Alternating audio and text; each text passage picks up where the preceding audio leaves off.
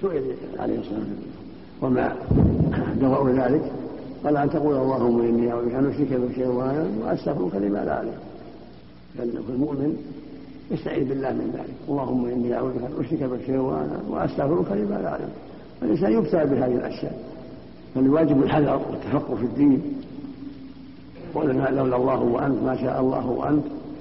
لولا الله وأنت هذا من الله ومنك هذا من الشرك الخفي من الشرك الأصغر. والصواب أن يقول لولا الله ثم فلان وهذا من الله ثم فلان ما شاء الله ثم شاء فلان. نعم.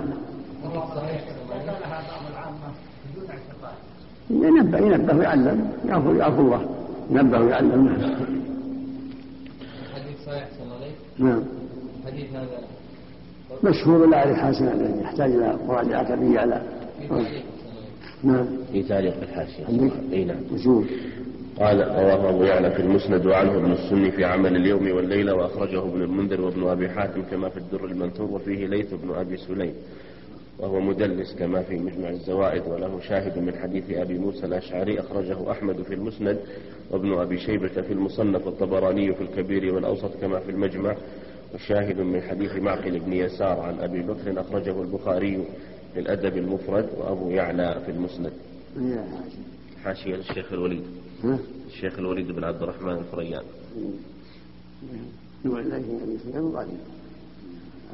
الفتح. البيت. نعم. نعم. الحاشية. نعم. شرح الكتاب نعم. نعم. على كل شواهد هذا عديدة نعم. في اللي رواه البزار لا تقولوا ما شاء الله وشاء فلان ولكن قولوا ثم شاء الله وشاء فلان شاء الله ثم شاء فلان. نعم. قال المصنف رحمه الله تعالى وعن ابن مسعود رضي الله عنه. ابن عباس لا تقولوا ما شاء الله وشاء محمد تقولوا ما شاء الله ثم شاء محمد. نعم. نعم. قال المصنف رحمه الله تعالى وعن ابن مسعود رضي الله عنه أن رسول الله صلى الله عليه وسلم قال من مات وهو يدعو من دون الله ندا دخل النار. رواه البخاري. قال ابن القيم رحمه الله الند الشبيه يقال فلان ند فلان ونديده أي مثله وشبهه. انتهى قال تعالى فلا تجعلوا لله أندادا وأنتم تعلمون. قوله من مات وهو يدعو من دون الله ندا أن يجعل لله ندا في العبادة يدعوه ويسأله ويستغيث به دخل النار. قال العلامة ابن القيم رحمه الله تعالى والشرك فاحذره فشرك ظاهر ذا القسم ليس بقابل الغفران. ذا القسم ليس بقابل الغفران. وهو اتخاذ الند للرحمن أيا كان من حجر ومن إنسان. يدعوه أو يرجوه ثم يخافه ويحبه كمحبة الديان. واعلم أن اتخاذ الند هذا من الشرك الأكبر. ولهذا قال سبحانه ومن الناس من يتخذ من دون الله أندادا يحبونهم كحب الله. وهذا شرك المشركين. اتخاذ اللات والعزى ومنات وعبادة الملائكة كل هذا من التنبيه وهو من الشرك الأكبر نسأل الله العافية. نعم. نعم. واعلم أن اتخاذ الند على قسمين. الأول أن يجعله لله شريكا في أنواع العبادة أو بعضها كما تقدم وهو شرك أكبر. والثاني ما كان من نوع الشرك الأصغر. كقول الرجل ما شاء الله وشئت ولولا, ولولا, ولولا الله وأنت. وكيسير الرياء فقد ثبت أن النبي صلى الله عليه وسلم لما قال له رجل ما شاء الله وشئت قال أجعلتني لله ندا. بل ما شاء الله وحده. رواه أحمد وابن أبي شيبة والبخاري في الأدب المفرد والنسائي وابن ماجه. وقد تقدم حكمه في باب بغل التوحيد. وفيه بيان أن دعوة غير الله فيما لا يقدر عليه إلا الله شرك جلي كطلب الشفاعة من الأموات فإنها ملك لله تعالى وبيده ليس بيد غيره منها شيء. وهو الذي يأذن للشفيع أن يشفع في من لاقى الله بالإخلاص والتوحيد من أهل الكبائر كما يأتي تقريره في باب الشفاعة إن شاء الله تعالى. قال المصنف رحمه الله تعالى ولمسلم عن جابر أن رسول الله صلى الله عليه وسلم قال من لقي الله لا يشرك به شيئا دخل الجنة ومن لقيه يشرك به شيئا دخل النار. جابر هو ابن عبد الله بن عمرو بن حرام. بمهملتين الأنصاري ثم السلمي بفتح ثم السلمي بفتحتين صحابي جليل ولأبيه مناقب مشهور رضي الله عنه ولأبيه مناقب مشهور رضي الله عنهما. مات بالمدينة بعد السبعين وقد كف بصره وله أربع وتسعون سنة. قوله من لقي الله لا يشرك به شيئا قال القرطبي أي لم يتخذ معه شريكا في الإلهية ولا في الخلق ولا في العبادة.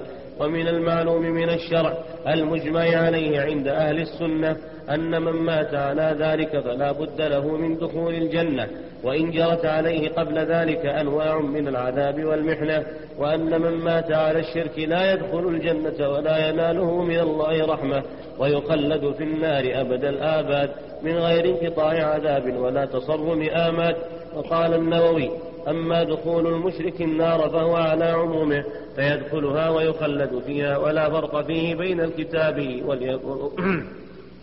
ولا فرق فيه بين الكتاب اليهودي والنصراني وبين عبدة الأوثان وسائر الكفرة ولا فرق عند أهل الحق بين الكافر عنادا وغيره. ولا بين من خالف ملة الإسلام وبين من انتسب إليها ثم حكم بكفره بجحده ما يكفر بجحده وغير ذلك. وأما دخول من مات غير مشرك الجنة فهو مقطوع له به لكن إن لم يكن صاحب كبيرة مات مصرا عليها دخل الجنة أولا. وإن كان صاحب كبيرة مات مصرا عليها فهو تحت المشيئة. فإن عفي عنه دخل الجنة أولا وإلا عذب في النار ثم أخرج من النار وأدخل الجنة. وقال غيره اقتصر على نفي الشرك. وهذا كلام حقيقي كلام النووي كلام جيد فإن المشرك إذا مات على الشرك سواء كان يهوديا أو نصرانيا أو مجوسيا أو وثنيا أو شيوعيا هذا مخلد في النار أبد الآباد. أما من مات على التوحيد هذا مصيره الجنة. فإن كان مات على توبة لم يصر على كبيرة فله الجنة من أول وهلة أما إن مات مصرا على كبيرة فهذا تحت المشيئة. إن شاء الله غفر له وعفى عنه وإن شاء عذبه على قدر جريمته كما جاءت في النصوص المتواترة أن كثيرا من العصاة يعذبوا في النار على معاصيهم ثم يخرجون منها إلى الجنة. وهذا قول أهل السنة والجماعة. فالعصاة تحت المشيئة كما قال جل وعلا ويغفر ما دون ذلك لمن يشاء. إذا ماتوا على كبير فليتوبوا. زنا على الزنا أو الخمر أو غير ذلك. بعض الناس قد يعفى عنه لأعمال صالحة أو لشفاعة الشفعاء وكثير من الناس يدخلون النار بمعاصيهم ويعذبون فيها لكن لا يخلدون فيها خلود الكفار بل يعذبون فيها على قدر جرائمهم ثم يخرجهم الله منها بتوحيدهم وإخلاصهم تارة بشفاعة الشفعاء وتارة بغير ذلك ويبقى بقية من العصاة يخرجهم الله من النار بغير شفاعة أحد بل بفضل رحمته سبحانه وتعالى. بعدما انتحشوا فيها وقاموا فيها ما شاء الله. نعم. صلى الله عملكم من سمع بموت زعيم من زعماء اليهود أو النصارى فقال هو في النار. هذا ما في بأس. الظاهر انه إذا عرف كفره لكن الشهاده معين محل نظر لكن إذا عرف كفرة مات على يهودية أو مات على الوثنيه هو نعم. مثل ما نقول في أبو جهل واشبه انه النار من عرف أنه مات على كفر مثل رأس اليهود واشباه لا شك من أهل النار نسأل الله العافية. نعم. وقال غيره اقتصر على نفي الشرك لاستدعائه التوحيد بالاقتضاء واستدعائه إثبات الرسالة باللزوم إذ من كذب رسول الله فقد كذب الله ومن كذب الله فهو مشرك. وهو كقولك من توضأ صحت صلاته أي مع سائر الشروط. فالمراد من مات حال كونه مؤمنا بجميع ما يجب الإيمان به إجمالا في الإجمال وتفصيلا في التفصيل انتهى. باب الدعاء إلى شهادة أن لا إله إلا الله. أما بعد قال المصنف رحمه الله تعالى باب الدعاء إلى شهادة أن لا إله إلا الله. قال المصنف رحمه الله تعالى باب الدعاء إلى شهادة أن لا إله إلا الله. من هذا الباب؟ كلوا واشربوا حتى يتبين الخيط الأبيض من الخيط من الفجر. من الفجر تأخر نزوله ثم نزلت إيضاح الخيط الأبيض من الخيط الأسود. من جسم غير أولى الضرر نعم. لما ذكر المصنف رحمه الله تعالى التوحيد وفضله وما يوجب الخوف من ضده نبه بهذه الترجمة على أنه لا ينبغي لمن عرف ذلك أن يقتصر على نفسه. بل يجب عليه أن يدعو إلى الله تعالى بالحكمة والموعظة الحسنة كما هو سبيل المرسلين وأتباعهم. كما قال الحسن البصري لما تلا هذه الآية ومن أحسن قولا ممن دعا إلى الله وعمل صالحا وقال إنني من المسلمين فقال هذا حبيب الله هذا ولي الله هذا صفوة الله هذا خيرة الله هذا أحب أهل الأرض إلى الله. أجاب الله في دعوته ودعا الناس إلى ما أجاب الله فيه من دعوته وعمل صالحا في إجابته وقال إنني من المسلمين هذا خليفة الله. ولا شك أن من فعل هذا على صدق وإخلاص من من فعل الخير العظيم. ومن أحسن قولا ممن دعا إلى الله وعمل صالحا وقال إن المسلمين دعا إلى الله وعمل حقق القول بالعمل مثل ما قال الحسن. هذا حبيب الله هذا خليفة الله. أجاب الحق. ثم دعا إلى الحق. فأجاب الحق واستقام على الحق ودعا الناس إلى الحق. عن إخلاص وعن صدق نعم. الله نعم. قال المصنف رحمه الله تعالى وقول الله تعالى قل هذه سبيلي أدعو إلى الله على بصيرة أنا ومن اتبعني وسبحان الله وما أنا من المشركين. قال أبو جعفر بن جرير يقول تعالى ذكره لنبيه محمد صلى الله عليه وسلم قل يا محمد هذه الدعوة التي أدعو إليها والطريقة التي أنا عليها من الدعاء إلى توحيد الله وإخلاص العبادة له دون الآلهة والأوثان والانتهاء إلى طاعته وترك معصيته سبيلي وطريقتي ودعوتي أدعو إلى الله تعالى وحده لا شريك له على بصيرة بذلك ويقين علم مني به. أنا, و... أنا ويدعو إليه على بصيرة أيضا من اتبعني وصدقني وآمن بي. وسبحان الله. يقول له تعالى ذكره وقل تنزيها لله تعالى وتعظيما له. من أن يكون له شريك في ملكه أو معبود سواه في سلطانه. وما أنا من المشركين. يقول وأنا بريء من أهل الشرك به لست منهم ولا هم مني انتهى. وهذا هو الواجب أن الداعي إلى الله يكون على بصيرة على علم وأن يتبع ما يدعو ما يدعو إليه ويستقيم عليه ويتبرأ إلى الله من الشرك واحد. هكذا كان الرسل عليهم الصلاة والسلام وعلى رأسهم إمامهم وخاتمهم. يدعو إلى الله على بصيرة ويتبع ما يدعو. قل هذه سبيلي. في طريقي وطريقي ومحجتي وما أنا عليه. أدعو إلى الله لا إلى غيره لا إلى ملك ولا إلى مال ولا إلى جاه ولا إلى غير هذا. أدعو إلى الله إلى توحيد الله وطاعته واتباع شريعته على بصيرة على علم وعلى هدى لا على جهل. هو من اتبعني هو يدعو كذلك وأتباعه كذلك أهل البصائر وأهل الإيمان والهدى. نعم. قال في شرح المنازل يريد أن تصل باستدلالك إلى أعلى درجات العلم وهي البصيرة التي يكون نسبة المعلوم فيها إلى القلب كنسبة المرئي إلى البصر وهذه هي الخصيصة التي اختص بها الصحابة عن سائر الأمة وهي على درجات العلماء. قال تعالى قل هذه سبيلي أدعو إلى الله على بصيرة أنا ومن اتبعني أي أنا وأتباعي على بصيرة وقيل ومن اتبعني عطف على المرفوع في يدعو. أي أنا أدعو إلى الله على بصيرة ومن اتبعني كذلك يدعو إلى الله تعالى على بصيرة. وعلى القولين فالآية تدل على أن أتباعه هم أهل البصائر الداعين إلى الله تعالى. ومن ليس منهم فليس من أتباعه على الحقيقة والموافقة. وإن كان من أتباعه على الانتساب والدعوى. قال المصنف رحمه الله تعالى فيه مسائل من التنبيه على الإخلاص لأن كثيرا من الناس لو دعا إلى الحق فهو يدعو إلى نفسه ومنها أن البصيرة من الفرائض ومنها أن من دلائل حسن التوحيد أنه تنزيه لله تعالى عن المسبة ومنها أن من قبح الشرك كونه مسبة لله ومنها إبعاد المسلم. ومنها. ومنها أن من قبح الشرك كونه مسبة لله. ومنها إبعاد المسلم عن المشركين لا يصير منهم ولو لم يشرك انتهى. وقال العلامة ابن القيم رحمه الله تعالى في معنى قوله تعالى ادع إلى سبيل ربك بالحكمة والموعظة الحسنة ذكر سبحانه مراتب الدعوة وجعلها ثلاثة أقسام بحسب حال المدعو. فإنه إما أن يكون طالبا للحق محبا له مؤثرا له على غيره إذا عرفه فهذا يدعى بالحكمة ولا يحتاج إلى موعظة وجدال. وإما أن يكون مشتغلا بضد الحق لكن لو عرفه آثره واتبعه فهذا يحتاج إلى الموعظة بالترغيب والترهيب.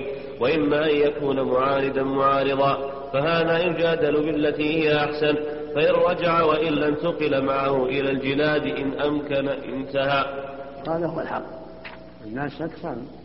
والله رتبهم جل وعلا. وندعو إلى سبيل بالحكمة يعني بالعلم. قال الله قال الرسول وبوضع المسائل مواضعها فيدعوه على قد حاله. ويوضح له الأدلة على قد حاله حتى يقبل الحق. هذا إذا كان راغبا في الحق. ما عنده شبهة ولا عنده إعراض بل يتطلب الخير ويريد الخير. هذا يخاطب بالتي هي أحسن ويوضح له الأمر بالأسلوب الحسن المناسب الذي يوضح له الحق. فإن كان عنده أشياء من مما يشغله عن العلم ويثبطه عن القبول ورغب بالموعظة الترغيب والترهيب. ذكر ما للمسلم من الخير العظيم وما للكافر من الشر العظيم. فيحتاج إلى ترغيب وترهيب وموعظة أما إن كان عنده شبه ومعارضات فيجادل التي أحسن. في إقامة الأدلة وكشف الشبهة. فإن رجع واستقام وإن لم تقل معه إلى ما يليق به. من استتابته من تأديبه من غير ذلك. كما قال جل وعلا في آية العنكبوت ولا تجادلوا أهل الكتاب إلا بالتي أحسن إلا الذين ظلموا منهم. من ظلم ينتقل معه إلى ما يقتضي ظلمه من تأديب أو سجن أو غير ذلك. نعم. صلى الله إليك الداعية إذا كان في بلاد ينتشر فيها الشرك. نعم. أقول الداعية إذا كان في بلد ينتشر فيها الشرك. واشتغل بإنكار الكبائر. فهل يثرب على هذا؟ لا ما ما هل هو ليس عنده بصيرة. لا يشتغل بإنكار الشرك. ما ترك الكبائر ما ينفع إذا إذا ما بقي على الشرك. لكن يشتغل معه بتبيين التوحيد وأدلته وبيان أنواع الشرك لعله ينجو من الشرك. فإذا نجا من الشرك فقد نجا من شر عظيم. والكبائر تحت المشيئة. ولكن يجتهد في إيضاح أدلة التوحيد وأدلة الشرك لعله يقبل منه ويخرج يخرجه الله من الكفر إلى الإسلام. صلى لو قال إني أشتغل بالآخرين اللي يقعون في الكبائر. يعني إذا كان المجتمع فيه أخلاط من, من مشركين وممن يقعون في الكبائر يقول أنا مشغول هذا هذا كل ينصح بما يليق كل ينصح بما يليق أهل الكبائر لهم نصيحة وأهل الشرك لهم نصيحة. نعم. وقال أيضا رحمه الله تعالى والفرق بين حب الإمامة والدعوة إلى الله وحب الرياسة هو الفرق بين تعظيم أمر الله والنصح له وتعظيم النفس والسعي في حظها فإن الناصح لله المحب له يحب أن يطاع ربه فلا يعصى وأن تكون كلمته هي العليا وأن يكون الدين كله لله وأن يكون العباد ممتثلين أوامره مجتنبين نواهيه. فقد ناصح الله في عبوديته وناصح خلقه في الدعوة إلى الله فهو يحب الإمامة في الدين بل يسأل ربه أن يجعله للمتقين إماما يقتدي به المقتدون كما اقتداه بالمتقين. فإذا أحب هذا العبد الداعي إلى الله أن يكون في أعين الناس جليلا وفي قلوبهم مهيبا وإليهم حبيبا وأن يكون بهم مطاعا لكي يأتموا به ويقتفوا أثر الرسول صلى الله عليه وسلم على يديه لم يضره ذلك. بل يحمد عليه لأنه داع إلى الله يحب أن يطاع ويعبد ويوحد فهو يحب ما يكون عونا على ذلك موصلا إليه. ولهذا ذكر الله سبحانه عباده الذين اختصهم لنفسه وأثنى عليهم في تنزيله وأحسن جزاءهم يوم لقائه فذكرهم بأحسن أعمالهم وأوصافهم ثم قال والذين يقولون ربنا هب لنا من أزواجنا وذرياتنا قرة أعين واجعلنا للمتقين إماما. فسألوه أن يقر أعينهم بطاعة أزواجهم وذرياتهم له سبحانه. الله أكبر. نعم.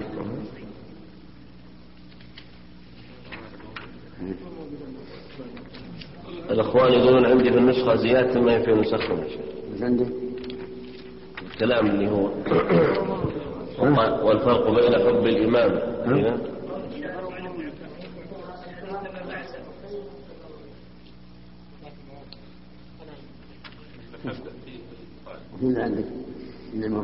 وقال أيضا مذكور في الحاشية قال من هنا ساقط. ومعلق من هامش الأصل وعليك لبيك. اللي عندك؟ اللي عندي بعد كلام ابن القيم وقال أيضا رحمه الله والفرق بين حب الإمامة والدعوة إلى الله وحب الرئاسة عندكم؟ نسخة نسخة نسخة. أو نسخة لكن هنا يقول هذا كله ساقط. هذا تعلق على الحاشية ما كان. فائدة. من كلام القيم. نعم. بعض النسخ نعم. نعم. فسألوه أن يقر أعينهم بطاعة أزواجهم وذرياتهم له سبحانه وأن يسر قلوبهم باتباع المتقين لهم على طاعته وعبوديته. فإن الإمام والمؤتم متعاونان على طاعته.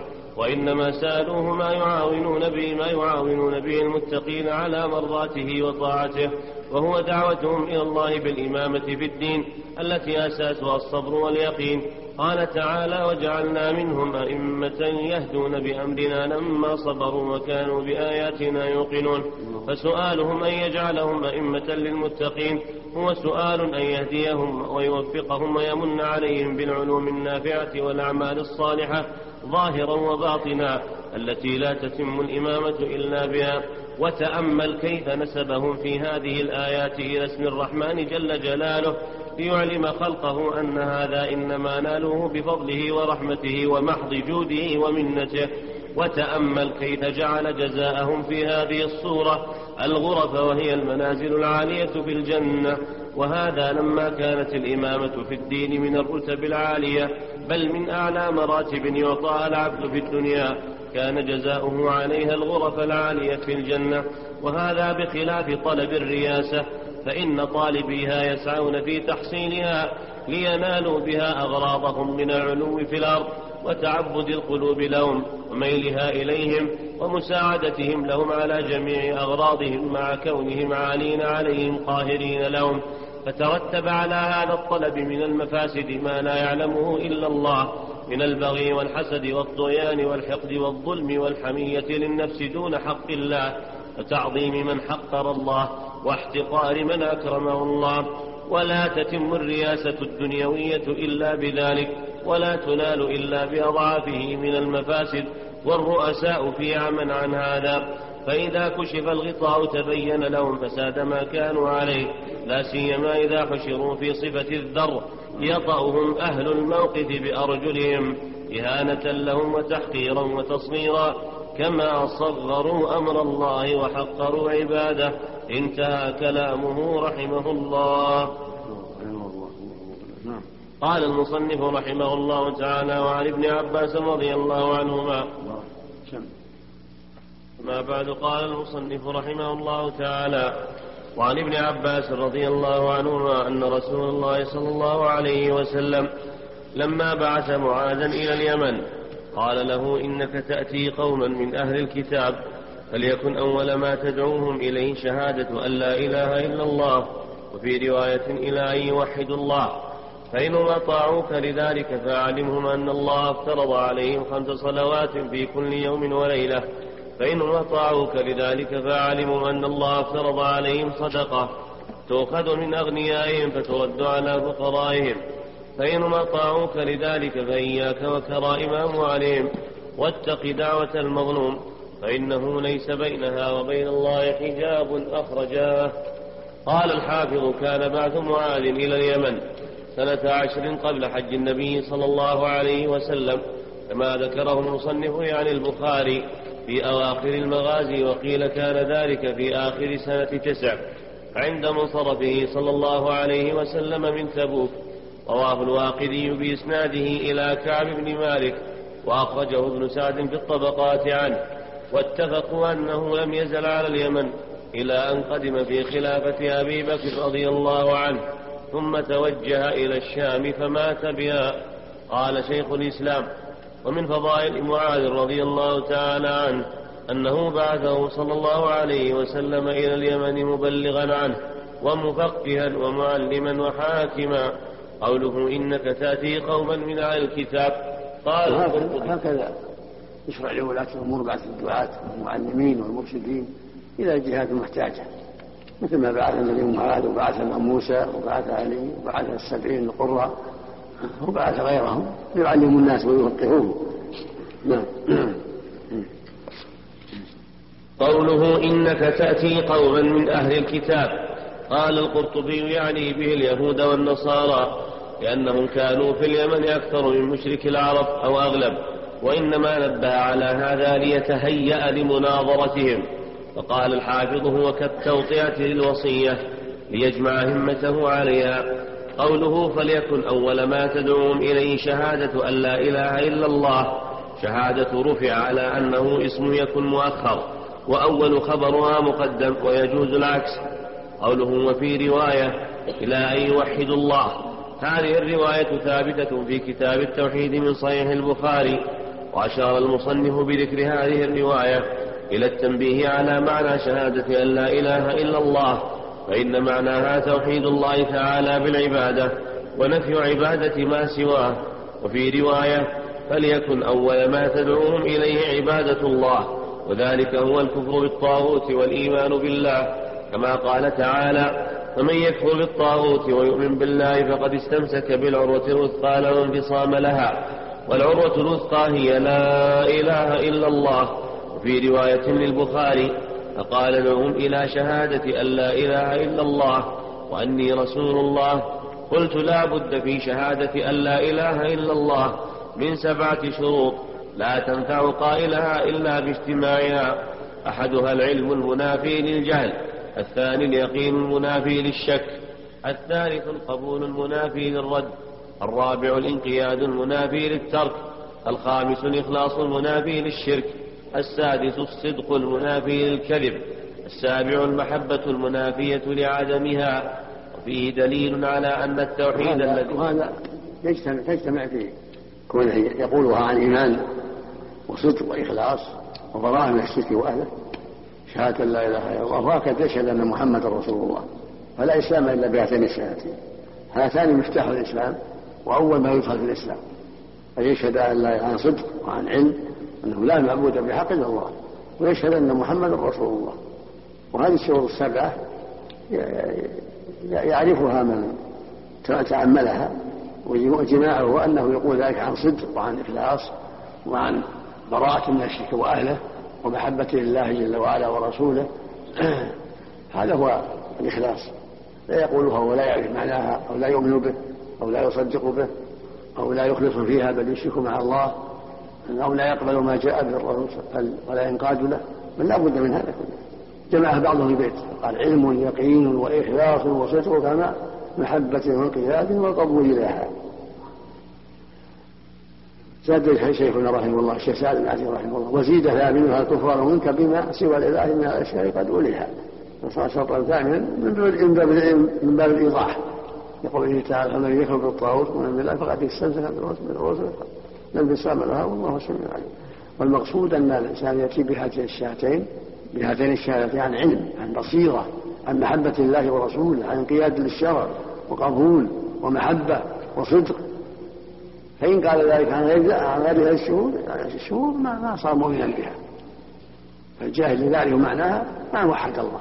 لابد يعرف معناها ومعناها ترك الشرك وإخلاص عبادة الله وحده. ولا بد عن يقين وهو عن تردد وشك بد عن صدق وهو عن كذب كالمرافقين يقولها باللسان وهو في الباطن يكذب بها. هذه حال المنافقين. ولا بد من محبة يحب الله ورسوله. لا بد من هذا. ولا بد من انقياد الشرع وقبول للشرع أما من ترك الشرع ولم يقبله ولم يرده ليس بمسلم. فلا بد يكون عنده انقياد للشرع وقبول للشرع خضوع له مع محبة الله ورسوله مع الإخلاص له في ذلك والصدق في ذلك.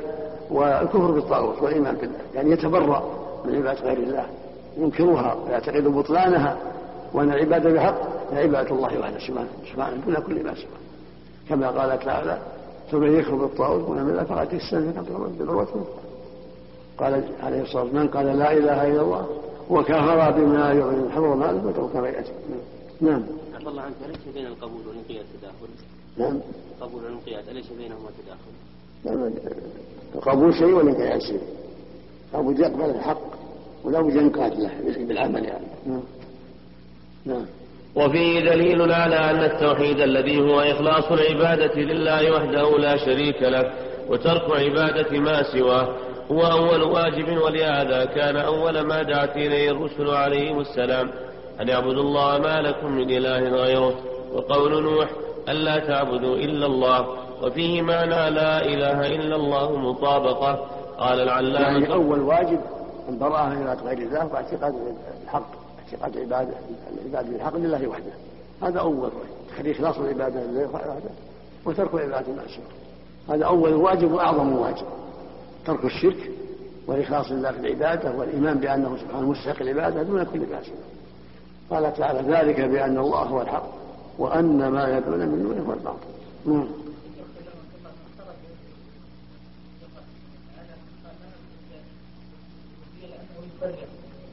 نعم هذا غلط هذا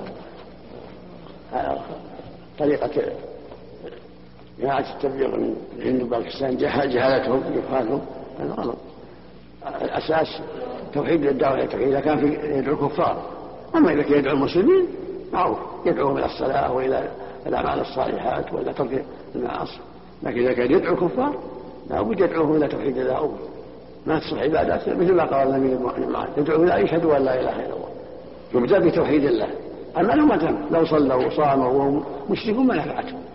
أما إذا كان دعوا بين المسلمين يشجعهم على العبادات يرغبهم هذا ما يحتاج. إذا اشتغل بالصلاة أو بالصوم أو بترك المعاصي يحذر من المعاصي طيب.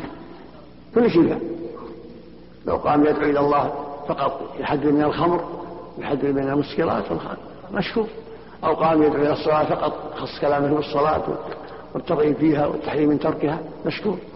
أو قام يدعو إلى بر الوالدين وصلاة الرحم مشكور. أو قام يحذر من الربا هذه كلها من الدين. بارك الله فيك يا شيخ. من قام رأى مثلا مسبل يصلي بالناس فقام فبين أحاديث النبي صلى الله عليه وسلم في تحريم الاسبال فقام رجل إليه فقال أنت تتكلم بما هو دون ذلك؟ والأولى بك أن تتكلم في التوحيد وأن تتكلم وتدعو الناس إلى الجهاد. لا ما في بأس تكلم ما كان ما دام حق الحمد لله. أو ما دام حق الناس محتاجين للحق. يتكلم في الإسبال أو تكلم في حلق اللحى أو توفير اللحى. أشكر. الناس مصابون بأشياء كثيرة.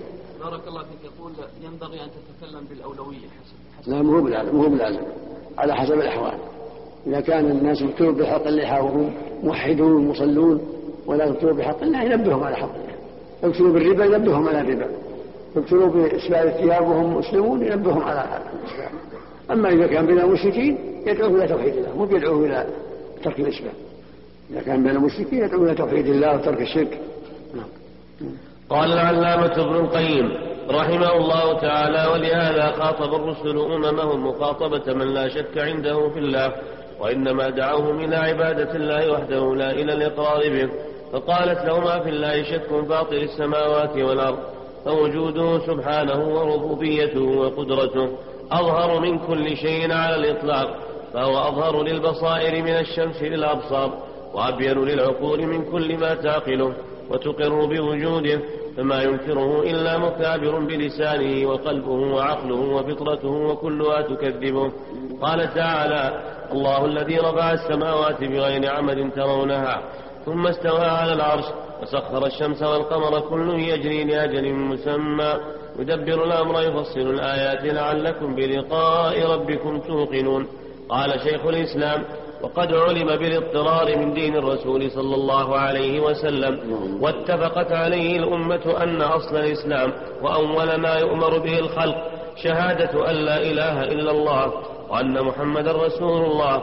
فبذلك يصير الكافر مسلما والعدو وليا والمباح دمه وماله معصوم الدم والمال. ثم إن كان ذلك من قلبه ثم إن كان ذلك من قلبه فقد دخل في الإيمان.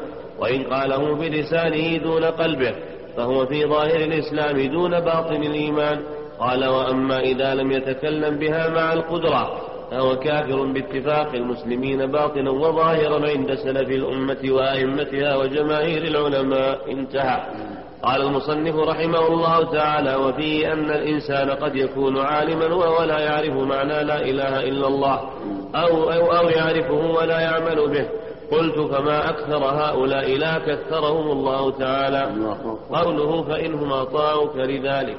أي شهدوا وانقادوا لذلك. ما بعد قال المصنف رحمه الله تعالى قوله فإنهم أطاعوك لذلك أي شهدوا وانقادوا لذلك فأعلمهم أن الله افترض عليهم خمس صلوات فيه أن الصلاة أعظم واجب بعد الشهادتين. قال النووي ما معناه؟ أنه يدل على أن المطالبة بالفرائض في الدنيا لا يكون إلا بعد الإسلام ولا يلزم من ذلك ألا يكونوا مخاطبين بها. ويزاد في عذابهم بسببها في الآخرة. والصحيح أن الكفار مخاطبون بفروع الشريعة المأمور به والمنهي عنه وهذا قول الأكثرين انتهى. وهذا هو الصواب أنهم خاطبون بفروع الشريعة. ولكن لا تطلب منهم في الدنيا إلا إذا أسلموا. ولكن في الآخرة يعاقبون عليها على تركهم الحق وإعراضهم عن الباطل رحمك الله. ولهذا قال جل وعلا في حق الكفار ما سلككم في سقر قال لم نكن من المصلين ولم نكن نطعم المسكين وكنا نخوض مع الخائضين كنا نكذب بيوم الدين فأخبروا أن هذا هو الذي أدخلهم جهنم نسأل الله العافية. وهم مخاطبون بفروع الشريعة ويستحقون العقاب على ما ضيعوا لكن لا تقبل في الدنيا ولا يطالبون في الدنيا إلا إذا أسلموا. يعتبوا الشهادتين يطالبون بحقوق الإسلام. نعم. قوله فاعلمهم أن الله افترض عليهم صدقة تؤخذ من أغنيائهم فترد على فقرائهم. فيه دليل على أن الزكاة أوجب الأركان بعد الصلاة وأنها تؤخذ من الأغنياء وتصرف على الفقراء وإنما خص النبي صلى الله عليه وسلم الفقراء لأن حقهم في الزكاة آكد من حق بقية الأصناف الثمانية. ولهذا بدأ الله به قال إنما الصدقات للفقراء والمساكين ولأن وجودهم أعم خلاف الأصناف الأخرى. الواجب أخذ الزكاة أخذ المال من المزكي وصرفه في جهته في الفقراء والمساكين. وإذا صرفت في بقية الأصناف كذلك. لكن هؤلاء أعم وأكثر وجودا وأحوج. ولهذا بدأ الله به إنما الصدقات للفقراء والمساكين. الفقراء والعاملين عليه إلى آخره. وهذا يدل على أن أنه إنما يطالبون بالزكاة والصلاة إذا أسلموا. ولهذا قال صلى الله عليه وسلم فإنهم أجابوا فعلم فدل ذلك على أنهم إذا لم يستجيبوا للدخول في الإسلام لا يطالبون بالزكاة ولا بالصلاة ولا بغيرها. نعم. صلى الله إليك الأصناف الثمانية هل يقدم بعضهم على بعض؟ حسب الحاجة حسب المصلحة. وحسب الحاجة حسب المصلحة. وإنه الأصل هو الفقراء والمساكين هم المقدمون. قد يحتاج إلى التعليف المصلحة تقتضي ذلك قد يكون هناك حاجة إلى أبناء السبيل لاضطرارهم يبدأ بهم خوفا عليهم من الهلكة. لكن المزكي يراعي الأصلح فالأصلح والأنفع فالأنفع والأهم فالأهم. نعم.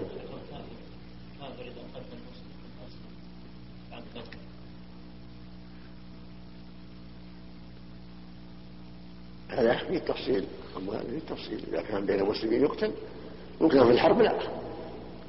إذا كان في الحرب والجهاد لا. ولو قتل جماعة إذا أسلم انتهى. عصم دمه وماله أما مستعمل بين المسلمين حرفي عامل ولا سائق يقتل يقتل. يعمل بالقصاص حقه. أما في الجهاد الذي قاتلنا مثل قاتل مع المسلمين في نبوسه وقتل المسلم ثم أسلم الكافر لا ما يقتل. انتهى. أسلم على ما أسلم من خير ولا يرفع عنه مثل اللي قاتلوا مع النبي صلى الله عليه وسلم في بدر وفي أحد نعم. الإسلام يعصم ما, مضى أقول الإسلام يعصم ما مضى نعم نعم أسلم إيش؟ وش يقول؟ وش يقول؟ أسلم فيه الحرب لنا الجهاد الحرب؟ إذا كان عندك سائق ولا ولا عامل كافر وقتل واحد من جيرانه ولا يقتل به. يقتل المحكمة تحكم قتله اللي بين المسلمين إذا تعدى يقتل. وإذا أخذ مال وأشباه يعامل بما يستحق. ما مهم المسلم أولى منه فإذا كان المسلم يقتل فهو من باب أولى لكن كان اللي بين الكفار في قتال زنا في حال الحرب. هذا إذا أسلم يعني يعصم ما ما مضى يعصم نعمه في حال الحرب. نعم.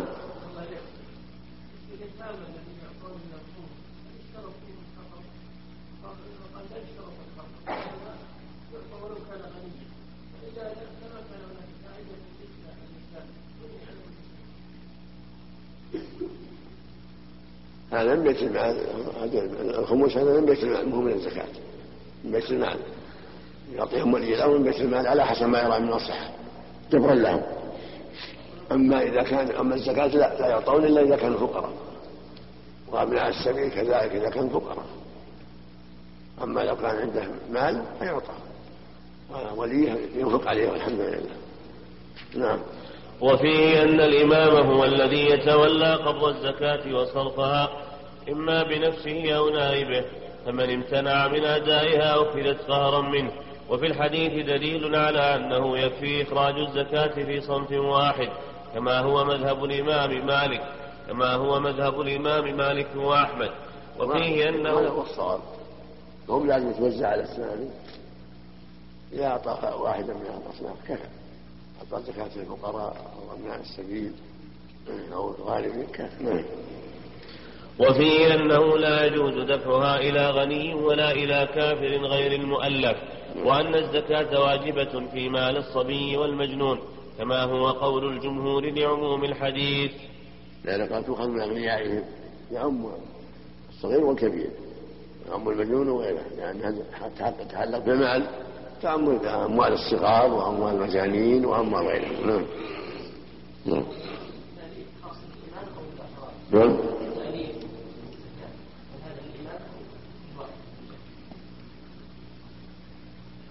الظاهر والله اعلم نعم إذا عرف انه مؤلف نعم. لكن الامام أبصر بهذا أبصر وأفهم لهذه المسائل ولا لو وجد انسان يعرف مؤلف وأراد أن يعطي من الزكاة للتاليف على الإسلام. من واسع الناس ومن أعيان الناس فانه يرجع باعطائهم اسلام نظرائهم أو قوة إيمانهم. الظاهر نعم. نعم.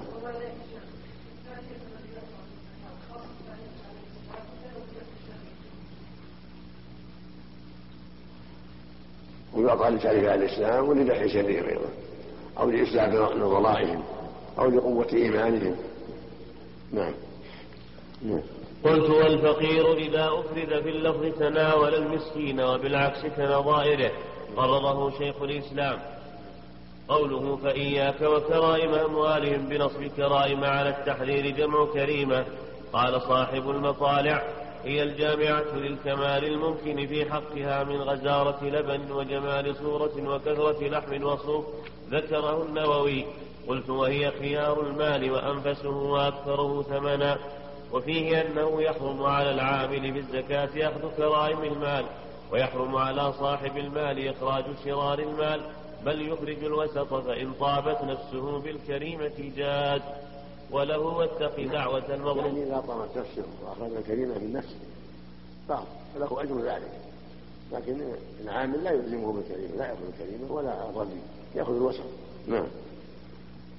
وله واتق دعوة المظلوم. أي اجعل بينك وبينها وقاية بالعدل وترك الظلم وهذان الأمران يقيان من رزقه من رزقهما من جميع الشرور دنيا وأخرى.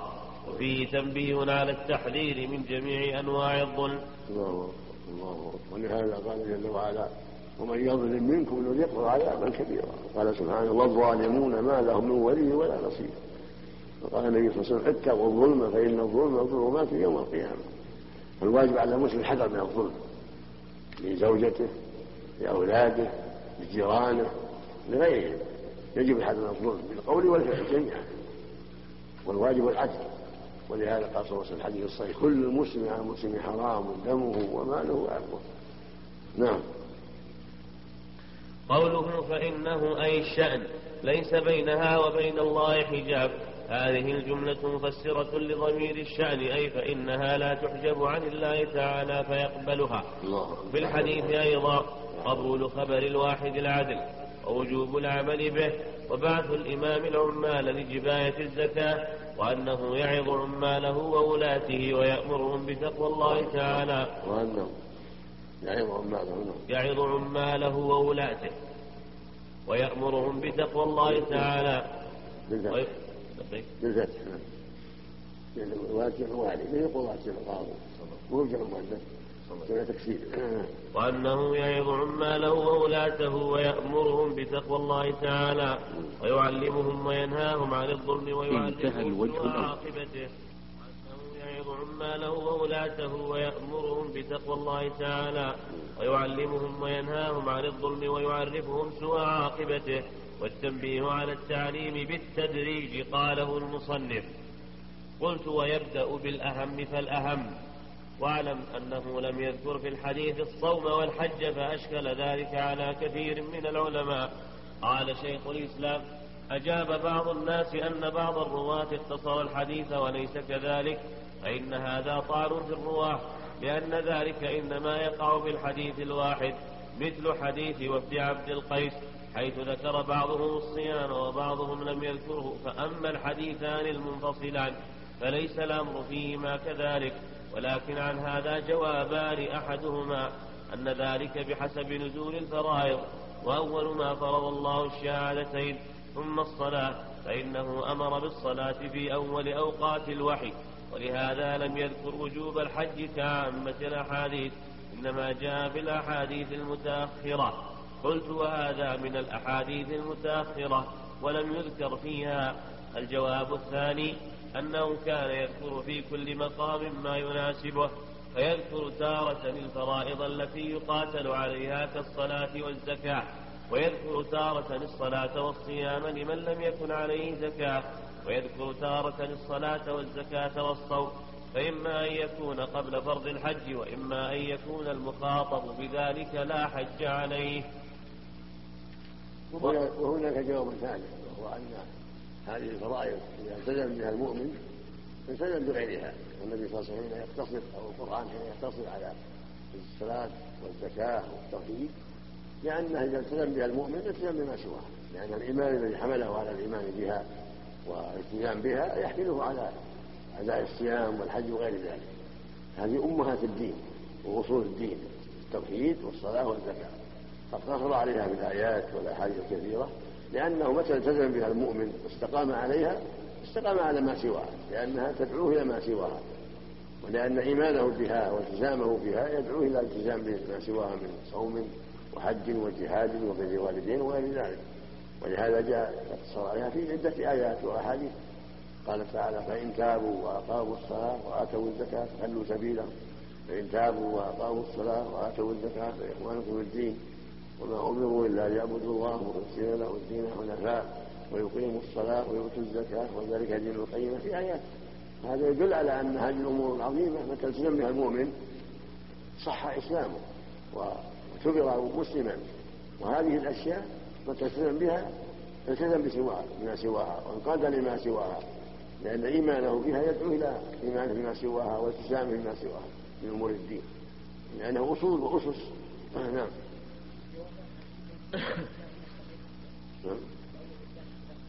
طيب في بعض الاشياء في بعض الاشياء نعم.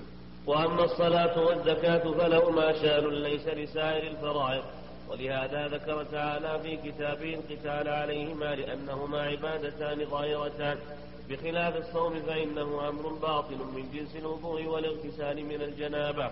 نحو ذلك مما يؤتمن عليه العبد. فإن الإنسان يمكنه ألا يروي الصوم وأن يأكل سرا كما يمكنه أن يكتم حدثه وجنابته وهو صلى الله عليه وسلم يذكر في الأعمال الظاهرة التي يقاتل الناس عليها ويصيرون مسلمين بفعلها ولهذا علق ذلك بالصلاة والزكاة دون الصوم وإن كان واجبا كما في آيتي براءة فإن براءة نزلت بعد فرض الصيام باتفاق الناس وكذلك لما بعث معاذا إلى اليمن لم يذكر في حديثه الصوم لأنه تبع وهو باطل ولا ذكر الحج لأن وجوبه خاص ليس بعام ولا يجب في العمر إلا مرة انتهى بمعناه قوله أخرجاه أي البخاري ومسلم وأخرجه أيضا أحمد وأبو داود والترمذي والنسائي وابن ماجه. قال المصنف رحمه الله تعالى ولهما عن سهل بن سعد. ما بعد قال المصنف رحمه الله تعالى ولهما عن سهل بن سعد أن رسول الله صلى الله عليه وسلم قال يوم خيبر لأعطين الراية غدا رجلا يحب الله ورسوله ويحبه الله ورسوله يفتح الله على يديه فبات الناس يدوكون ليلتهم أيهم يعطاها فلما أصبحوا غدوا على رسول الله صلى الله عليه وسلم كلهم يرجو أن يعطاها فقال أين علي بن أبي طالب؟ فقيل هو يشتكي عينيه. فأرسلوا إليه فأتي به فبصق في عينيه ودعا له فبرئ كأن لم يكن به وجع. فأعطاه الراية فقال انفذ على رسلك حتى تنزل بساحتهم ثم ادعوهم إلى الإسلام وأخبرهم بما يجب عليهم من حق الله تعالى فيه. فوالله لأن يهدي الله بك رجلا واحدا خير لك من حمر النعم. يدوكون أن يخوضون. قوله عن سهل بن سعد أي ابن مالك بن خالد الأنصاري الخزرجي الساعدي أبو العباس صحابي شهير وأبوه صحابي أيضا مات سنة ثمان وثمانين وقد جاوز المئة. قوله قال يوم خيبر أي في غزوة خيبر. وفي الصحيحين عن سلمة بن الأكوع قال كان علي رضي الله عنه قد تخلف عن النبي صلى الله عليه وسلم في خيبر. وكان أرمدا فقال أنا أتخلف عن رسول الله صلى الله عليه وسلم. فخرج علي رضي الله عنه فلحق بالنبي صلى الله عليه وسلم. فلما كان مساء الليلة التي فتحها الله عز وجل في صباحها قال رسول الله صلى الله عليه وسلم لأعطين الراية أو ليأخذن الراية غدا رجلا يحبه الله ورسوله. أو قال يحب الله ورسوله يفتح الله على يديه فإذا نحن بعلي وما نرجوه فقالوا هذا علي فأعطاه رسول الله صلى الله عليه وسلم الراية ففتح الله عليه. قوله لأعطين الراية قال الحافظ في رواية بريدة إني دافع. هذا فيه منقبة لعلي رضي الله عنه. أنه يحب الله ورسوله ويحبه الله ورسوله رضي الله عنه. ورابع الخلفاء الراشدين. وأحد العشرة المسجد لهم الجنة رضي الله عنه. وقتل شهيدا ظلما على يد الخوارج. هذا الوصف يعم كل مؤمن وكل مسلم. يحبه الله ورسوله. هذا وصف عام. فإن المؤمنين يحبون الله ورسوله ويحبهم الله ورسوله. ولكن كون الرسول صلى الله عليه وسلم ينص على واحد معين ويقول فيه إنه يحب الله ورسوله ويحبه الله ورسوله هذا منقبة عظيمة. ولهذا سوف لها الصحابة حرصوا عليها حتى قال أين علي بن أبي طالب؟ فأعطاه الراية وبصق في عينيه وعافاه الله. هذا يدل على منقبة كبيرة. بعينه يحب الله ورسوله ويحبه الله ورسوله. نعم رضي الله عنه ونعم قوله لأعطين الراية قال الحافظ في رواية بريدة إني دافع اللواء إلى رجل يحبه الله ورسوله يحبه الله ورسوله. وقد صرح جماعة من أهل اللغة بترادفهما لكن روى أحمد والترمذي من حديث ابن عباس رضي الله عنهما. كانت راية رسول الله صلى الله عليه وسلم سوداء ولواؤه أبيض ومثله عند الطبراني عن بريدة. وعند ابن عدي عن أبي هريرة وزاد مكتوب فيه لا إله إلا الله محمد رسول الله. قوله يحب الله. لكن عنده لكن روى أحمد والترمذي من حديث ابن عباس رضي الله عنهما. كانت راية رسول الله صلى الله عليه وسلم سوداء ولواؤه أبيض. ومثله عند الطبراني عن بريدة وعند ابن عدي عن أبي هريرة. وزاد مكتوب فيه لا إله إلا الله محمد رسول الله.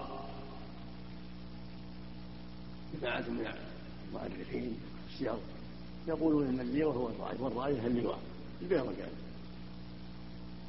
وقوم فرقوا قال اللواء غير الرايه الرايه السوداء واللواء ابيض محتمل أن يفعل هذا تارة وهذا تارة تارة ينصب اللواء وتارة الراية نوعين ولا معنى يسمى هذا راية ويسمى هذا راية يسمى هذا لواء وهذا لواء. فلعله كان يستعمل هذا تارة وهذا تارة عليه الصلاة والسلام. نعم. نعم. نعم. نعم. البيرة يسمونه الناس البيرة نعم. نعم.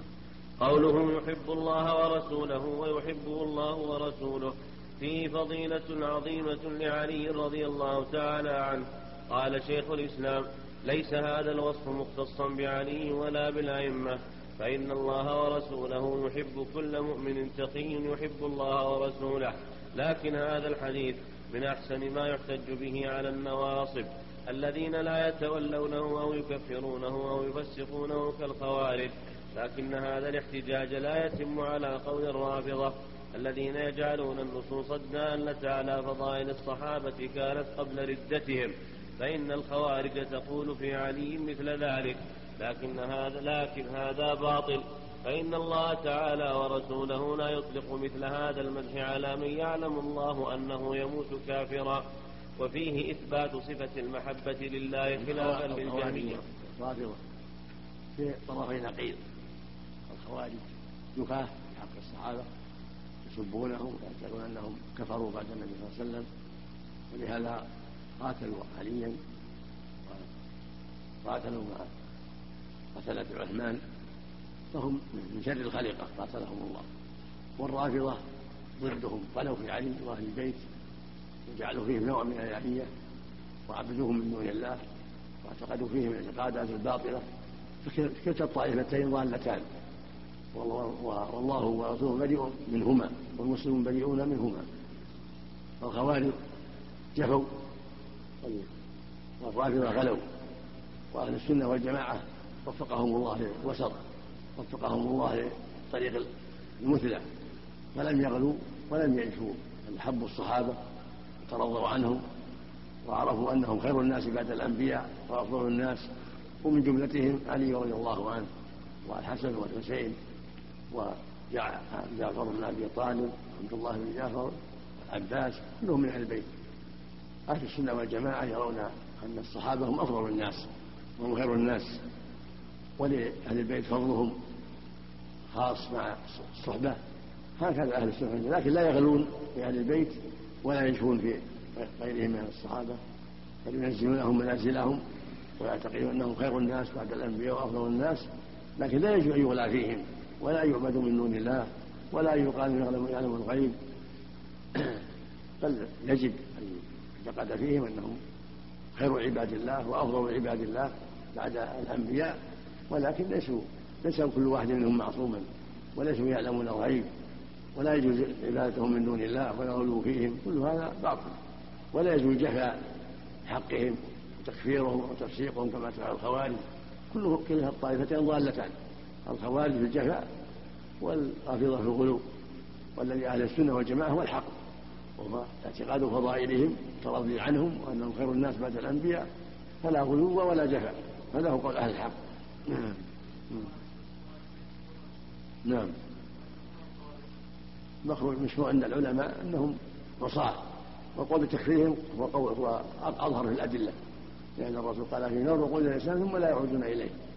فظاهر السنة أنهم كفار وهم الذين يكفرون الصحابة ويفسقونهم ويكفرون أهل الكبائر ويعتقدون خلودهم في النار. وهذه عقائد خبيثة باطلة. وقول من قال بتكفيرهم أظهر. نعم. نعم. محل نظر محل نظر. على كل حال فاسق يجب أن يعزر. نعم.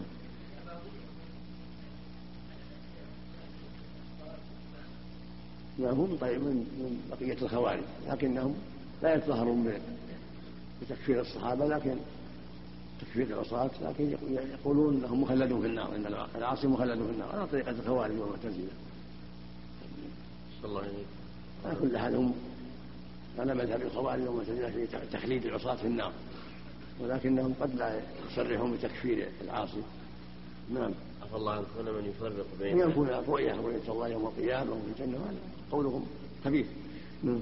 صلى الله عليكم هناك من يقول ان الرافضة من بدعته مكفرة ومن بدعته مفسق. هذا تقسيم صحيح؟ أي الرافضة أقسام.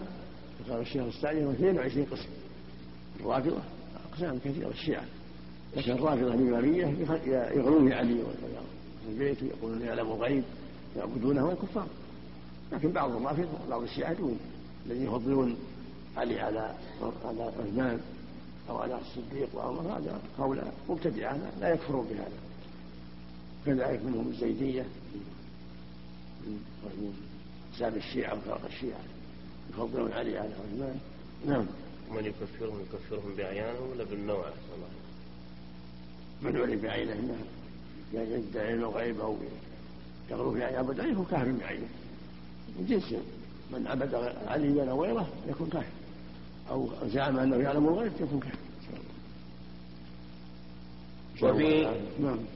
وفيه إثبات صفة المحبة لله خلافا للجامية قوله يفتح الله على يديه صريح في البشارة بحصول الفتح فهو علم من أعلام النبوة. قوله فبات الناس يدوكون ليلتهم بنصب ليلتهم ويدوكون قال المصنف يخوضون. أي في من يدفعها إليه وفيه حرص الصحابة على الخير واهتمامهم به وعلو مراتبهم في العلم والإيمان. قوله أيهم يعطاها هو برفع أي على البناء لإضافتها وحذف صدر صلتها. قوله فلما أصبحوا غدوا على رسول الله صلى الله عليه وسلم كلهم يرجو أن يعطاها. وفي رواية أبي هريرة رضي الله عنه عند مسلم أن عمر قال ما أحببت الإمارة إلا يومئذ. قال شيخ الإسلام إني في إن في ذلك شهادة النبي صلى الله عليه وسلم لعلي بإيمانه باطنا وظاهرا وإثباتا لموالاته لله تعالى ورسوله ووجوب موالاة المؤمنين له. وإذا شهد النبي صلى الله عليه وسلم لمعين بشهادة أو دعا له أحب كثير من الناس أن يكون له مثل تلك الشهادة. ومثل ذلك الدعاء. وإن وأن كان النبي صلى الله وإن كان النبي صلى الله عليه وسلم يشهد بذلك لخلق كثير ويدعو لخلق كثير. وهذا كالشهادة بالجنة لثابت بن قيس وعبد الله بن سلام. وإن كان قد شهد بالجنة لآخرين. والشهادة بمحبة الله ورسوله للذي ضرب في الخمر. قوله فقال أين علي بن أبي طالب؟ فيه سؤال الإمام عن رعيته وتفقد أحوالهم. قوله فقيل هو يشتكي عينيه أي من الرمد كما في صحيح مسلم عن سعد بن أبي وقاص رضي الله عنه. فقال ادعوا لي عليا فأتي به أرمد الحديث. وفي نسخة صحيحة بخط المصنف فقيل هو يشتكي عينيه. فأرسل إليه فأرسل إليه مبني للفاعل. وهو ضمير مستتر في الفعل راجع إلى النبي صلى الله عليه وسلم ويحتمل أن يكون مبنيا لما لم يسم فاعله. ولمسلم من طريق إياس بن سلمة عن أبيه قال فأرسلني إلى علي فجئت به فجئت به أخوجه أرمد. قوله فبصق بفتح الصاد أي تفل قوله ودعا له فبرئ هو بفتح الراء والهمزة أي عوفي في الحال عافية كاملة كأن لم يكن به وجع من رمد ولا ضعف بصر. وعند الطبراني من حديث علي فما رمدت ولا صدعت منذ دفع النبي صلى الله عليه وسلم إلي الراية.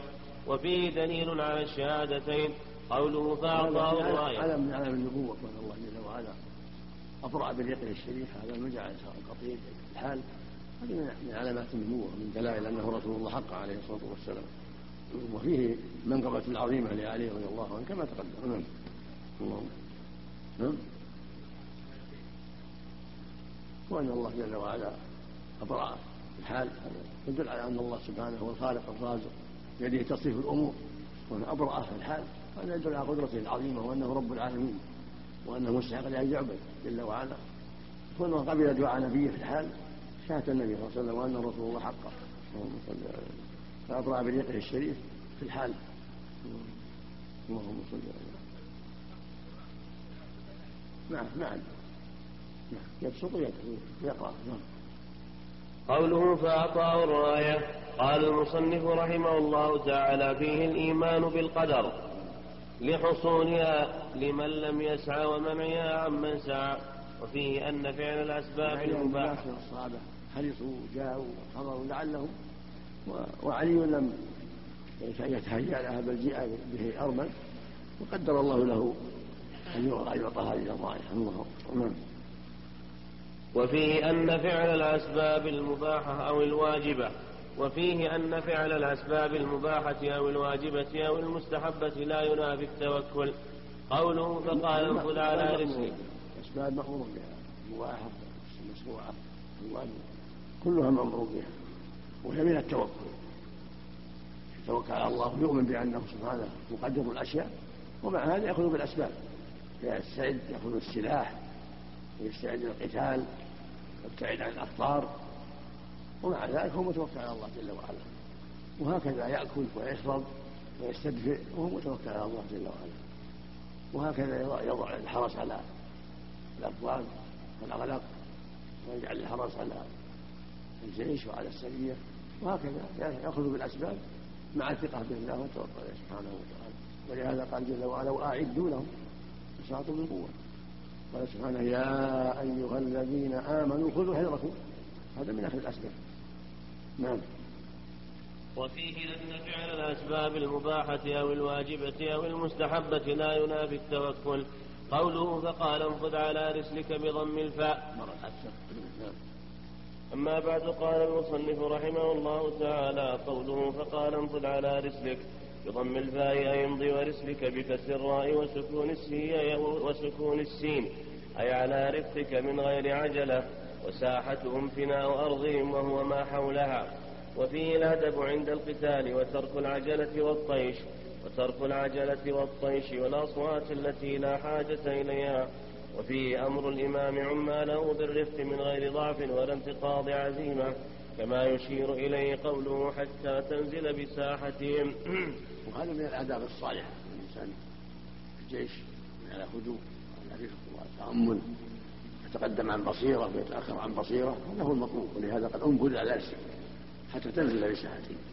يعني حتى تنزل قربهم لأن هذا أشجع للجيش وأوهن للعدو. إلا إذا خشي الفوت هذا شيء آخر. إذا كان الجيش أو السرية تخشى فوت العدو حينئذ يشرع لها الإسراع لإدراكه قبل أن تتحصن. نعم. صلى الله إليك التكبير في الغارة. نعم. إذا أرادوا الغزو يلتحم القتال فكبروا ورفعوا أصواتهم بذلك. هذا خلاف المستحب من الصمت.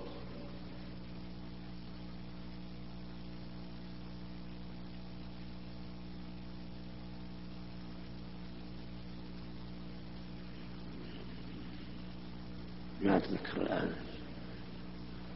أو ما أتذكر أحسن نعم. الله. قوله ثم ادعوهم إلى الإسلام الذي أي الذي هو معنى شهادة أن لا إله إلا الله وأن محمدا رسول الله. وإن شئت قلت الإسلام شهادة أن لا إله إلا الله وأن محمدا عبده ورسوله. وما اقتضته الشهادتان من إخلاص العبادة لله وحده. قال جل وعلا يا أيها الذين لقيتم فئة فاثبتوا واذكروا الله كما تفلحون. يقتضي أن الذكر مطلوب عند اللقاء. سواء بالتكبير ولا بغيره لكن لا يلزم من هذا الصياح لماذا يعني؟ لأن الرسول قال له في في تكبيرهم على رؤوسهم. هذا المرتفعات. قال اربعوا على انفسكم يدل على أنه يكون بهدوء. يكون بهدوء. لا لا, لا يكون فيه يعني مبالغة. نعم.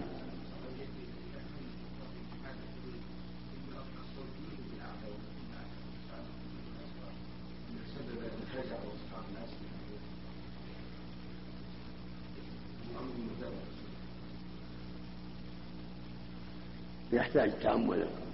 سيرة صلى الله عليه وسلم سيرة أصحابه يتأمل الله جل وعلا إذا لقيتم فاثبتوا واذكروا الله كثيرا لعلكم تفلحون. لكنه ثبت عن صلى الله عليه وسلم قال اربعوا على انفسكم نكون يدعون أصم ولا غائبا مثل سميعا قريب اقرب من أحدكم ونظر راحلته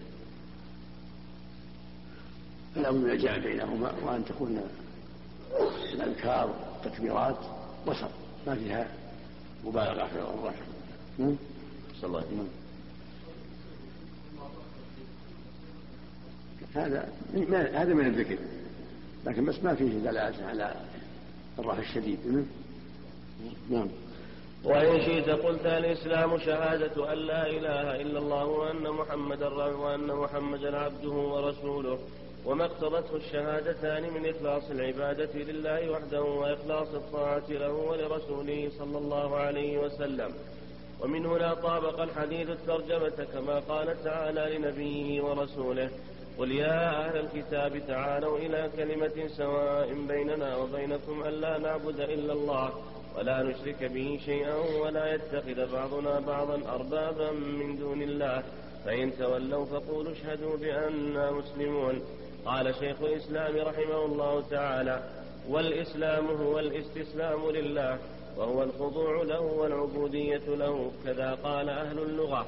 وقال رحمه الله تعالى ودين الإسلام الذي ارتضاه الله وبعثه ولهذا سمي إسلاما سمي إن الدين عند الله سمي إسلام يعني استسلام لله وذل وانقياد في طاعة أوامره وترك نواهيه. فلهذا قيل إسلام. الدين هو الإسلام يعني هو الذل لله والانقياد لأوامره. وترك نواهيه. ويسمى إيمان لأنه يصدر عن إيمان بالقلوب تصديق. فلا بد من ذا وذاك لا بد من إيمان القلوب وتصديقها. ولا بد من خضوع الجوارح وانقيادها لطاعة الله وترك معصيته. فلهذا سمي إيمانا وسمي إسلاما. ويسمى إحسانا لأن المتقي لله والمنقاد لأمر الله والمؤمن لله محسن إذا أخلص لله وذل لله وانقاد لأمر الله وآمن بالله فقد أحسن. فلهذا سمي إحسانا وهو أعلى. أن تعبد الله كأنك تراه.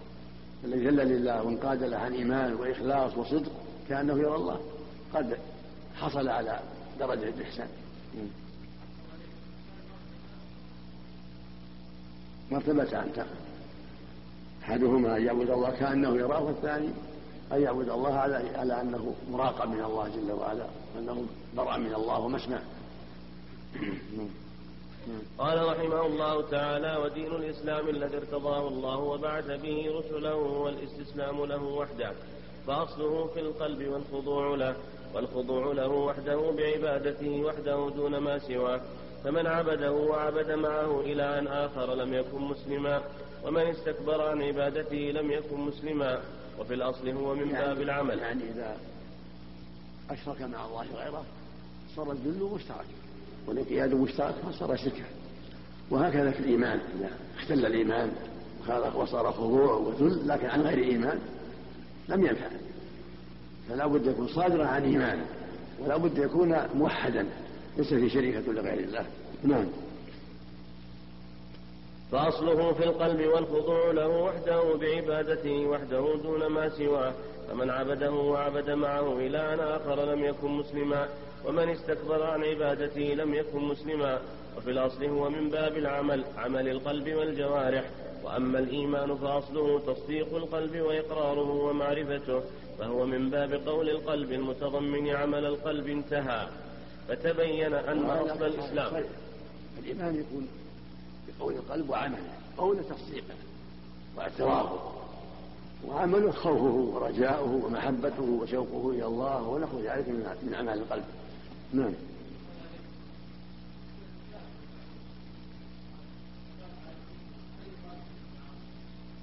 من مات على كفر يهودي ولا نصراني ولا غيره. إذا مات على دينه فهو في النار. الله الله توعدهم بالنار. فالكفار في النار يقينا والمؤمنون في الجنة يقينا. أما الكلام في واحد معين نعرف فلان هو المحل محل الاسلام التعيين إلا من شهد له الرسول صلى الله عليه وسلم. اليهود في النار والنصارى في النار كل كل كفار كما أن المؤمنين في الجنة. قال الله وعد الله منهم جنات تجري من تحتها هم في الجملة موعود بالجنة لكن فلان ابن فلان يكون مؤمن.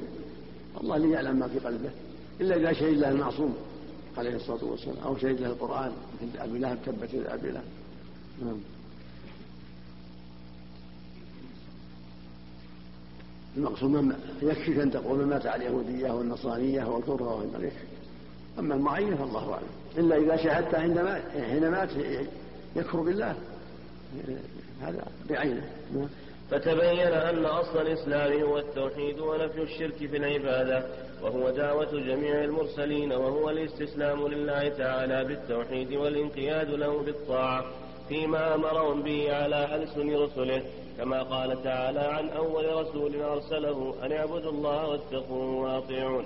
وفيه مشروعية الدعوة قبل القتال لكن إن كانوا قد بلغتهم الدعوة جاز قتالهم ابتداء لأن النبي صلى الله عليه وسلم أغار على بني المصطلق وهم غارون وإن كانوا لم تبلغهم الدعوة وجبت دعوتهم. قوله وأخبرهم. هذه القاعدة الشرعية الدعوة الأولى واجبة الدعوة الثانية مستحبة. فإذا دعاهم وبلغهم قالوا جاز قتالهم. فإن كرر عليهم الدعوة كما فعل النبي مع اليهود كرر عليهم الدعوة. فلا طيب هذا من من الأفضل. إذا رآه ولي الأمر. وإذا رأى ولي الأمر ألا يكرر وأن يغير عليه. الشرك في العبادة وهو دعوة جميع المرسلين وهو الاستسلام لله تعالى بالتوحيد والانقياد له بالطاعة فيما أمرهم به على ألسن رسله. كما قال تعالى عن أول رسول أرسله أن اعبدوا الله واتقوه وأطيعون. وفيه مشروعية الدعوة قبل القتال لكن إن كانوا قد بلغتهم الدعوة جاز قتالهم ابتداء لأن النبي صلى الله عليه وسلم أغار على بني المصطلق وهم غارون وإن كانوا لم تبلغهم الدعوة وجبت دعوتهم. قوله وأخبرهم. هذه القاعدة الشرعية الدعوة الأولى واجبة الدعوة الثانية مستحبة. فإذا دعاهم وبلغهم قاله جاز قتاله. فإن كرر عليهم الدعوة كما فعل النبي مع اليهود كرر عليهم الدعوة. فلا طيب هذا من من الأفضل إذا رآه ولي الأمر. وإذا رأى ولي الأمر ألا يكرر وأن يغير عليهم وهم غارون فلا بأس. لأن الرسول غار على بني المصطلق وهم غارون قتل مقاتلتهم وسبى ذريتهم. دل ذلك على أن يجوز إذا بلغوا دعوا إلى الله وأصروا واستكبروا جاز أن يغار عليهم على غرة. نعم. الله قوله وأخبرهم بما يجب عليهم من حق الله تعالى فيه أي الإسلام. إذا أجابوك إليه فأخبرهم بما يجب من حقوقه التي لا بد لهم من فعلها كالصلوات والزكوات. ومن هذا قالوا النبي فتح. عن الفتح غزا قريشا وهم غارون. نعم. قال اللهم عمي عنهم الأخبار. نعم. نعم. وقوله وأخبرهم بما يجب عليهم من حق الله تعالى فيه أي الإسلام إذا أجابوك إليه فأخبرهم بما يجب من حقوقه التي لا بد لهم من فعلها كالصلوات والزكاة كما في حديث أبي هريرة. فإذا فعلوا ذلك فقد منعوا دماءهم وأموالهم إلا بحقها. ولما قال عمر رضي الله عنه لأبي بكر رضي الله عنه في قتاله مانع الزكاة كيف تقاتل الناس وقد قال رسول الله صلى الله عليه وسلم؟ أمرت أن أقاتل الناس حتى يقولوا لا إله إلا الله فإذا قالوا عصموا مني دماءهم وأموالهم إلا بحقها. قال أبو بكر رضي الله عنه فإن الزكاة حق المال والله لو منعوني عناقا كانوا يؤدونها إلى رسول الله صلى الله عليه وسلم لقاتلتهم على منعها. وهذا يدل على فقه الصديق رضي الله عنه العظيم. ولهذا عرف أن الزكاة كالصلاة. إذا منعوا يقاتلوا الله جل وعلا أمر بقتالهم. قال فإن تابوا وأقاموا الصلاة وآتوا الزكاة فخلوا سبيلهم. دل على أنهم إذا لم صلوا أو لم يؤدوا الزكاة لا يخلى سبيلهم. والصحيحين عن ابن عمر قال عن النبي صلى الله عليه وسلم قال أمرت أن أقاتل الناس حتى يشهدوا أن لا إله إلا الله وأني رسول الله ويقيموا الصلاة ويؤتوا الزكاة. فإذا فعلوا ذلك عصموا مني دماءهم وأموالهم إلا بحق الإسلام. وهكذا. غيره نعم.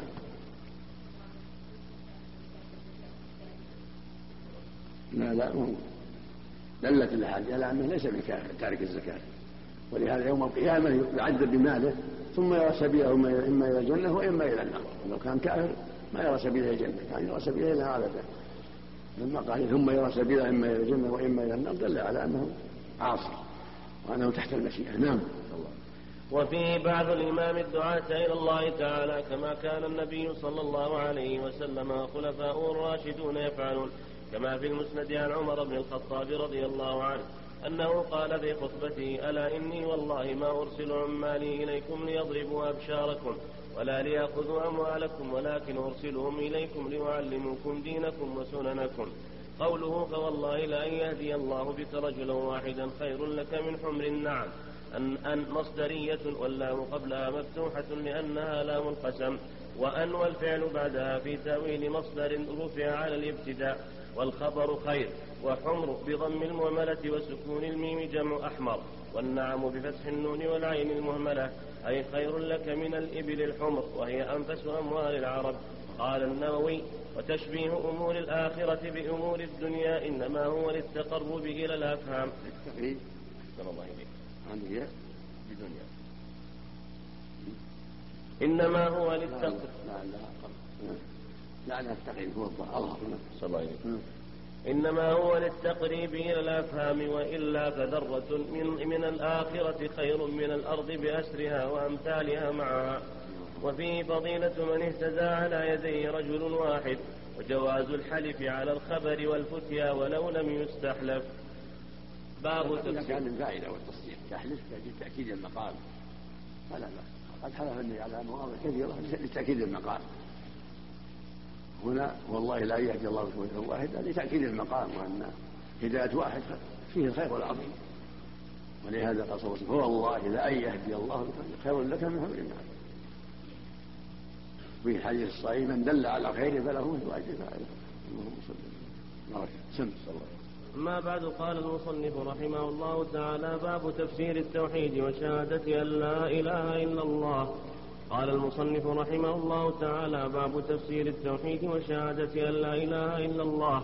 أراد المصنف رحمه الله تعالى بهذه الترجمة وما جاء بعدها من الآيات والحديث أن يزيد هذا المقام بيانا وإيضاحا. وإلا فقد تقدم في الآيات والأحاديث ما يفسر لا إله إلا الله وما دلت عليه من التوحيد ونفي الشرك والتنديد. قال المصنف رحمه الله تعالى وقول الله تعالى أولئك الذين يدعون يبتغون إلى ربهم الوسيلة. من عطف الدال على المجنون. له تفسير التوحيد وشهادة لا إله إلا الله. صلى الله عليه من عطف الدال على المجنون. لأن الشهادة دالة على التوحيد والمجنون هو التوحيد. هو أراد الترجمة تأكيد ما تقدم. وإيضاح ما تقدم زيادة لأن المقام مقام عظيم وهو مقام التوحيد مقام الشرك. فالمؤلف كرر في هذا في أبواب لإيضاح هذا المقام الذي بني الناس بالجهل به حتى وقعوا في الشرك على غير بصيرة. في زمانه وفي غير زمانه. فالمقام التوحيد مقام يحتاج إلى عناية كبيرة وتكرار وإيضاح من الخطيب ومن المذكر ومن الواعظ ومن المحاضر. المقام مقام عظيم تلتبس فيه الأمور. ولهذا وقع الناس في الشرك إلا من رحم الله. نعم.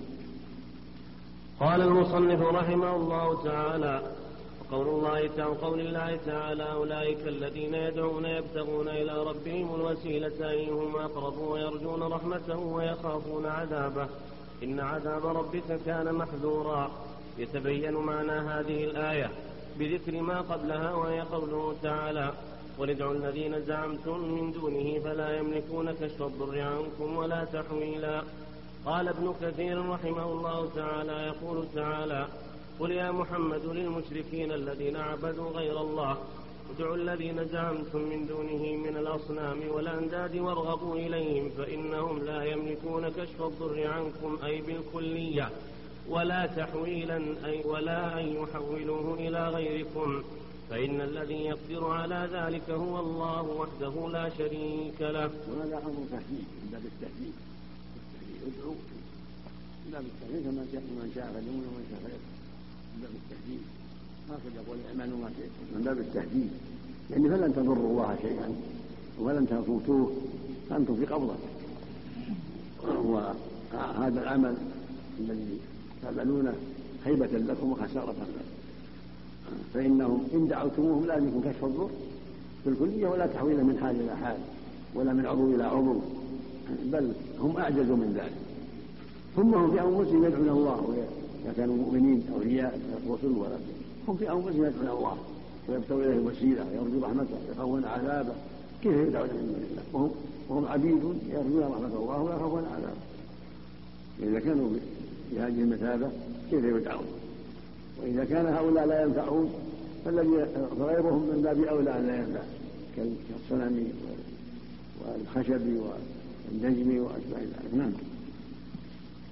فإن الذي يقدر على ذلك هو الله وحده لا شريك له الذي له الخلق والأمر قال العوفي عن ابن عباس رضي الله عنهما في الآية كان أهل الشرك مما يقع في بعض الجهلة يقول إن الإنسان مخير إن شاء كفر وإن شاء أسلم لأن الله يقول من شاء فليؤمن ومن شاء فليكفر. وهذا من الدلائل العظيمة نسأل الله لأن هذا الأمر تهديد هم للتخيير. يعني ولهذا قال بعد إنا أعتدنا من الظالمين نار نحط من صلاة الله يعني إن شاء فليؤمن وله الجنة وإن شاء فليكفر فله النار وله النار. هم باب التهديد والتحديد فليس مخيرا. بل يجب أن يسلم ويجب أن يدخل في دين الله يجب أن يلتزم بالحق. وهكذا قوله جل وعلا لا إكراه في الدين. هذا منسوخ قبل أن يفرض الجهاد. وإن كان الشخص يجب عليه في الإسلام وجوب لكن هذا قبل أن يكره الجهاد لا إكراه في الدين لا لا يجوز إكراهه. ومع هذا يجب عليه أن يدخل الإسلام حتى ينقذ نفسه من النار. قال آخر من أهل العلم من الآية في أهل الكتاب والمجوس لا يكرهون متى بلغوا الجزية. وأنها غير منسوخة بل هي في أهل الكتاب. والمقصود بكل حال أنه ليس المراد التخيير وليس المراد أنه لا بأس أن يبقى على طهر لا يقول من يعلم إنما يقول هو جهل. وهل يجوز للإنسان أن يبقى على الكفر حتى يدخل النار؟ نعم نسأل الله. العافية نعم. قال العوفي عن ابن عباس في الآية كان أهل الشرك يقولون نعبد الملائكة والمسيح وعزيرا وهم الذين يدعون وروى البخاري في الآية عن ابن عفان بن مسعود قال ناس من الجن كانوا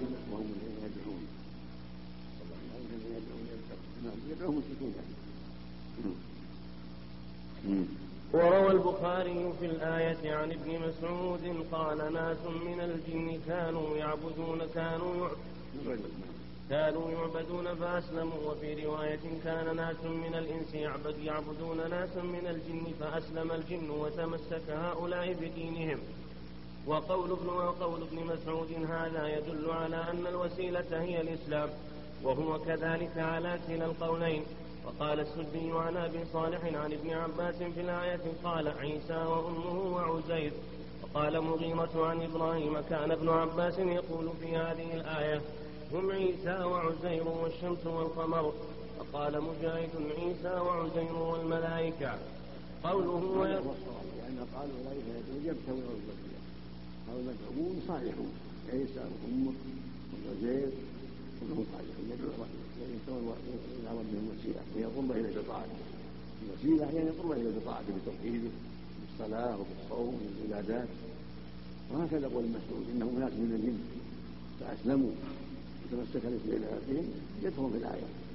يعني يذكر ربهم في أيهم أفضل مما أسلموا فالآية فيما يعبد ناسا يعبدون الله وهم صالحون كانوا مسلمين فإذا كانوا صالحين أنبياء أو ملائكة أو نحوهم ومع هذا لا ينفعون فغيرهم من باب أولى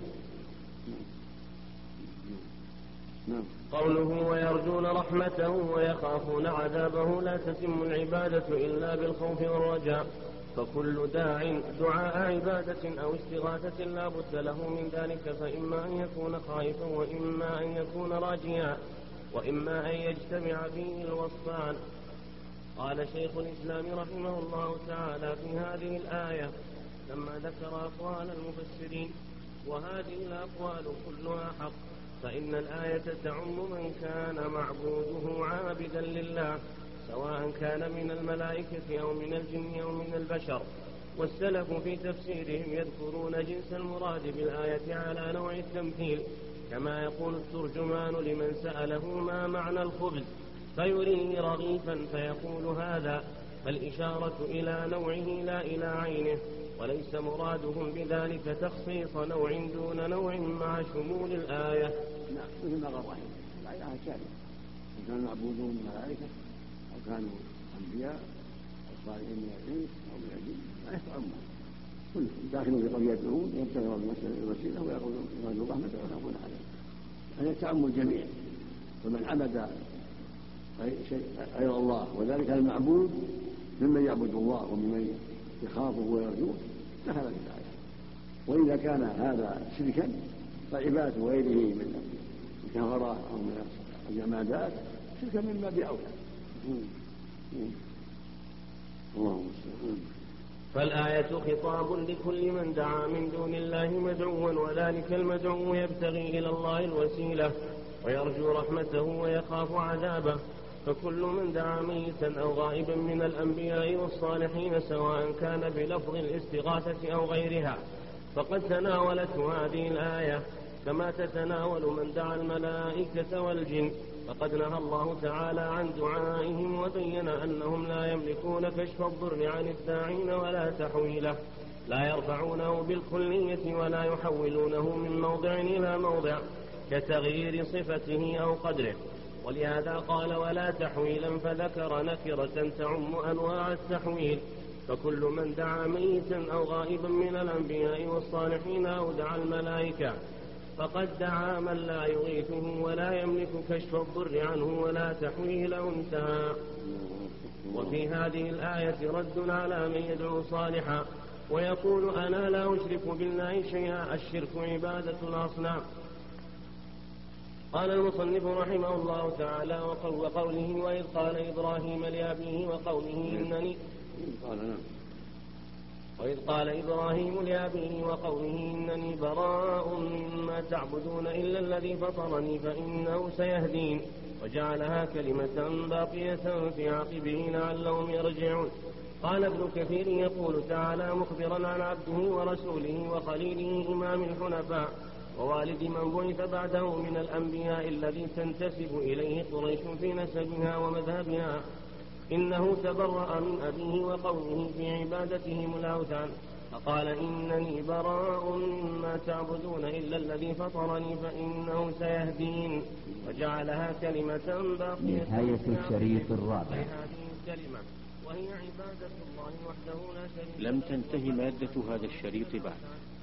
نأمل متابعة ما تبقى على الشريط التالي